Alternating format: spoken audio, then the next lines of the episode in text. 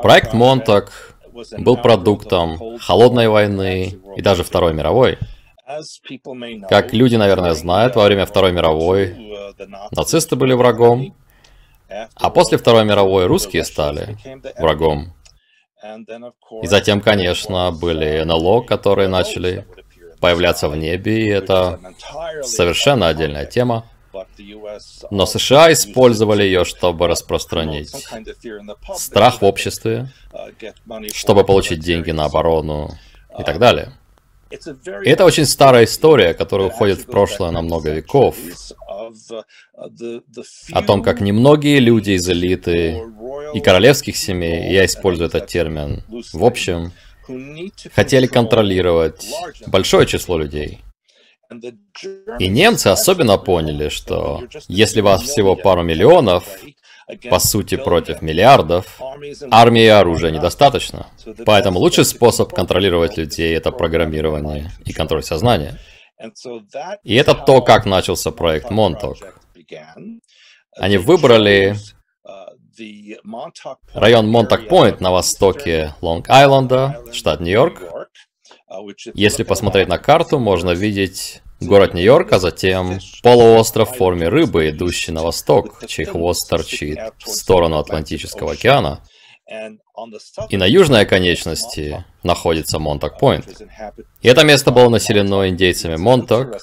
И что интересно, индейцы Монтак это единственное племя в Северной Америке, которое называло своего лидера фараоном. Есть доказательства того, что они, вероятно, были потомками древних египтян, которые путешествовали гораздо дальше, чем принято считать.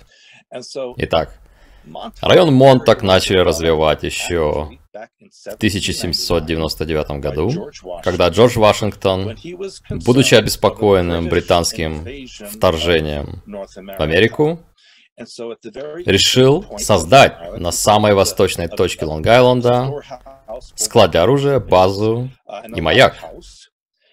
И в течение десятилетий все это расширяли, расширяли, особенно на протяжении 19 века. И, к сожалению, американское правительство апроприировало землю монтокских индейцев, переселило их и даже после гражданской войны заставило некоторых рабов, которых освободили, отправиться в этот район, вступать в браки с индейцами Монток, чтобы они стали смешанной расой. И смысл был в том, что по закону США, если есть коренное племя, в котором меньше ста чистых представителей, они больше не считаются племенем, и они лишаются своих прав на землю. Именно это и произошло с индейцами Монток. Поэтому правительство апроприировало этот район, особенно в конце 19-го, начале 20 века, и они начали расширять подземную часть под маяком Монтока до нескольких уровней вниз. И вот что произошло, когда они начали копать в этом районе. Они обнаружили следы более развитой цивилизации. И на пляже к югу и востоку от Монтак-Пойнт в то время из песка торчало то, что было похоже на верхушки пирамид. А правительство сказало, что это были сооружения, построенные индейцами века назад. И, конечно, это была неправда. И во время урагана 1938 года океан и шторм зарыли под землей остатки этих пирамид, и их больше не видно на поверхности. Но правительство продолжало копать там и на самом деле создало подземную базу подводных лодок. И они обнаружили, что там была огромная технологическая пирамида под этим местом с оборудованием, устройствами и так далее, которые, как мы знаем, остались от Атлантиды. Район Монток — это на самом деле вершина горы. И это остатки архипелага, который простирался из этого района вниз до того, что сегодня является Карибами, где раньше находился континент Атлантиды. Итак, они нашли эту технологию, начали развивать этот район, особенно после Второй мировой. И, кстати, во время Второй мировой войны местное население в Монтаке видело немецкие подлодки, подплывающие к береговой линии, опускающиеся на дно, а потом, спустя дни, они видели, как подлодки уплывают, и никто не останавливал их. Поэтому на каком-то уровне правительства США и Германия на самом деле работали вместе. И людям очень трудно это принять, но, честно говоря, это правда даже сегодня. Итак, после 50-х и 60-х, когда холодная война набрала обороты, и так называемая советская угроза стала остро, они построили базы ВВС и стратегические точки на восточном побережье, и одной из них был район базы в Монтаке, и она называлась Кэмп Хиру. И там они установили полуавтоматический радар, который должен был фиксировать советские самолеты, подлетающие к береговой линии США. Однако, период середины конца 60-х этот радар устарел, и многие из этих баз были изменены, превращены во что-то другое, или просто закрыты. Итак, база Монтак стала почти что заброшенной базой, и затем правительство в конце 60-х заняло ее для проведения уже тайных экспериментов. И они расширили пространство там на 9 уровней под землей.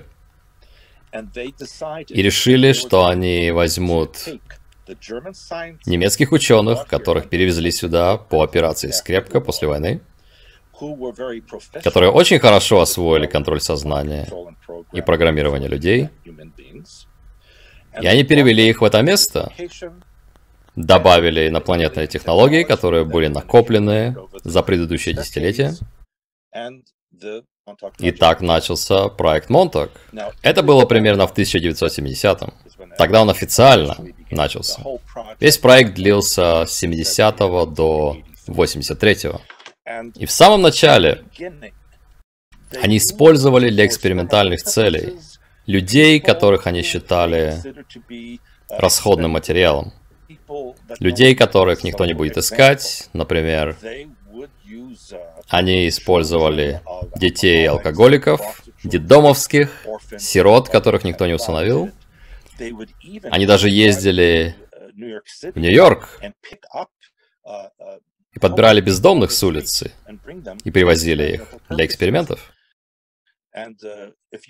Если вы помните, тогда, в 80-е и 90-е, на молочных пакетах печатали фотографии пропавших людей. И многие из них, к сожалению, были детьми, которых использовали в проекте Монтак. Изначально они проводили эксперименты с программированием, продолжили с того момента, где остановились немцы, так сказать. Они также проводили электромагнитные эксперименты, управление погодой, испытания и разработку передового оружия. В конце концов, они добрались до перемещений во времени и межпространственных перемещений. И это было, скажем, примерно через 7-8 лет после начала проекта. Здесь снова они использовали расходных людей, отправляли их через порталы, чтобы посмотреть, где они окажутся. И, кстати, Параллельно со всем этим, правительство США и другие правительства были в контакте с инопланетными цивилизациями уже довольно долго и получили от них оборудование и технологии. Однако одной из вещей, которые они получили, были координаты в дальнем космосе, а также в альтернативных реальностях, чтобы можно было перемещаться из точки А в точку Б мгновенно. Это отдельный технологический аспект. И они выяснили, что координаты, которые им передали некоторые инопланетные группы, были неверными. Это были неправильные координаты. И тогда они начали процесс разработки собственных серий точек координат. То есть они отправляли человека на какую-то частоту и смотрели, вернется ли человек. И в итоге они создали то, что мы называли якорем. И это устройство, которое связывало частоты базы в Монтаке, так чтобы человек, который отправляется куда-то, покидает этот якорь, а затем может вернуться, и они получают прямой путь в эти локации во времени и пространстве без необходимости снова устанавливать координаты. И эта антенна использовалась для передачи частот в атмосферу или даже в саму Землю. Вначале они делали это для изменения погоды. И мы можем заметить, что в 60-х, 70-х и 90-х было много ураганов, которые отводили от восточного побережья США, и они шли прямо в сторону Монтак-Пойнт. Потому что они учились управлять штормом, так сказать. Расширять его, направлять и так далее. Другие вещи, которые они делали, это отражение частот от ионосферы, которые затем направлялись на конкретные цели на планете. С целью контроля сознания, манипуляции погоды и так далее. Это было началом сети, которую они установили сегодня на Аляске и даже в Северной Норвегии для того, чтобы создать паутину или матрицу вокруг ионосферы планеты, чтобы они могли находить точки в разных местах, которые были их целью. Сначала они получили технологии от существ из звездной системы Сириус А. Существа Сириус А, с точки зрения нашего правительства, имели лучшие технологии, которые можно было найти. И сириусяне обменивали их, и они были чем-то вроде галактических купцов, за неимением другого слова. Им не было никакого дела до того, кто был хорошим или плохим, им просто было важно, что они получат взамен. И мы обнаружили, например, что они дали нам неверную информацию, и когда мы отправляли кого-то, скажем, кого-то отправляли под поверхность Марса, человек мог оказаться внутри скалы, или где-то в космосе, или под водой, и погибал. И мы выучили урок во время филадельфийского эксперимента, который был в 1943 году. Потому что есть связь между филадельфийским экспериментом и проектом Монтак. Они создали временную петлю, потому что проект Монтак и филадельфийский эксперимент излучали мощнейшие электромагнитные импульсы одновременно в пространстве времени, поэтому они связались в одну петлю. Это был не единственный корабль. Элдридж просто был самым известным из них. И это был, скажем, самый провальный результат, который привел ко многим смертям. И, кстати, много лет спустя я работал в Орегоне,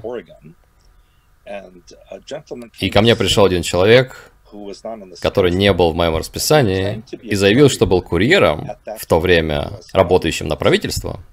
И он сказал мне, что некоторые матросы, которые все-таки выжили, стали умственно недееспособными и были отправлены в учреждения высоко в горах в Центральном Орегоне. А их семьям сказали, что они погибли на войне, и что тел не осталось, чтобы посмотреть на них. Но их изучали там десятилетиями, чтобы узнать результаты этих экспериментов. И за многие годы я получил массу подтверждений. И, кстати, я сейчас работаю с физиком из Франции, который работал в НАСА на очень высоком уровне. И он сказал мне, что он сам работал в проекте Монтек. И подтвердил все это. И люди из армии и правительства, которых я встречал за многие годы, также подтвердили это мне. Итак, с 1970 по 83 годы было примерно 300 тысяч человек, детей и взрослых, которых использовали в разных экспериментах. И большинство из них не выжили. К началу 80-х меры безопасности и надзор стали немного более расслабленными, и жесткие правила по эксплуатации оборудования уже не так соблюдались, как в предыдущие годы. И Дункан работал в каком-то эксперименте, он закончил его и просто заснул на кресле. Но оборудование не было выключено, и они просто не обратили внимания. Предположительно. Или... Кто знает, может это и был саботаж. Я не знаю. Но ему приснился кошмар, Дункану. И оборудование и кресло зафиксировало энергию этого кошмара, подключилось к альтернативной реальности, где энергетическое, за неимением другого слова, существо находилось, создало вихревой тоннель, ведущий туда, и это существо вышло на территорию проекта Монток. Это не было физическое существо, которое можно было потрогать, это было скорее энергетическое существо. Можно было видеть его контуры, можно было видеть свечение его энергии, но вы не могли взяться за него, например, или если вы стреляли в него, пули просто проходили насквозь. И это существо начало все разносить, оно начало крушить все на базе. Они все выключили, но оно осталось. Оно вытягивало энергию из своего измерения, без оборудования.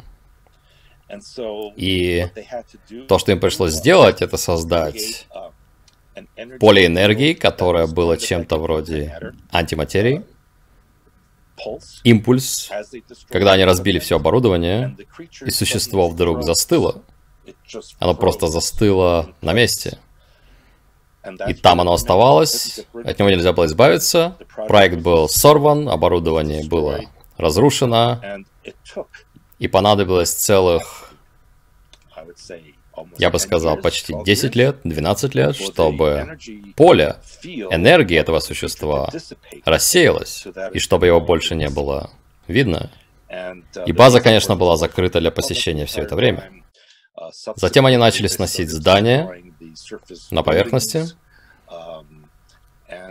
Интересно, что сейчас, если пойти туда, радарная башня окружена забором, чтобы туда нельзя было пройти. И все здания на поверхности сегодня полностью разрушены. И они сделали парк,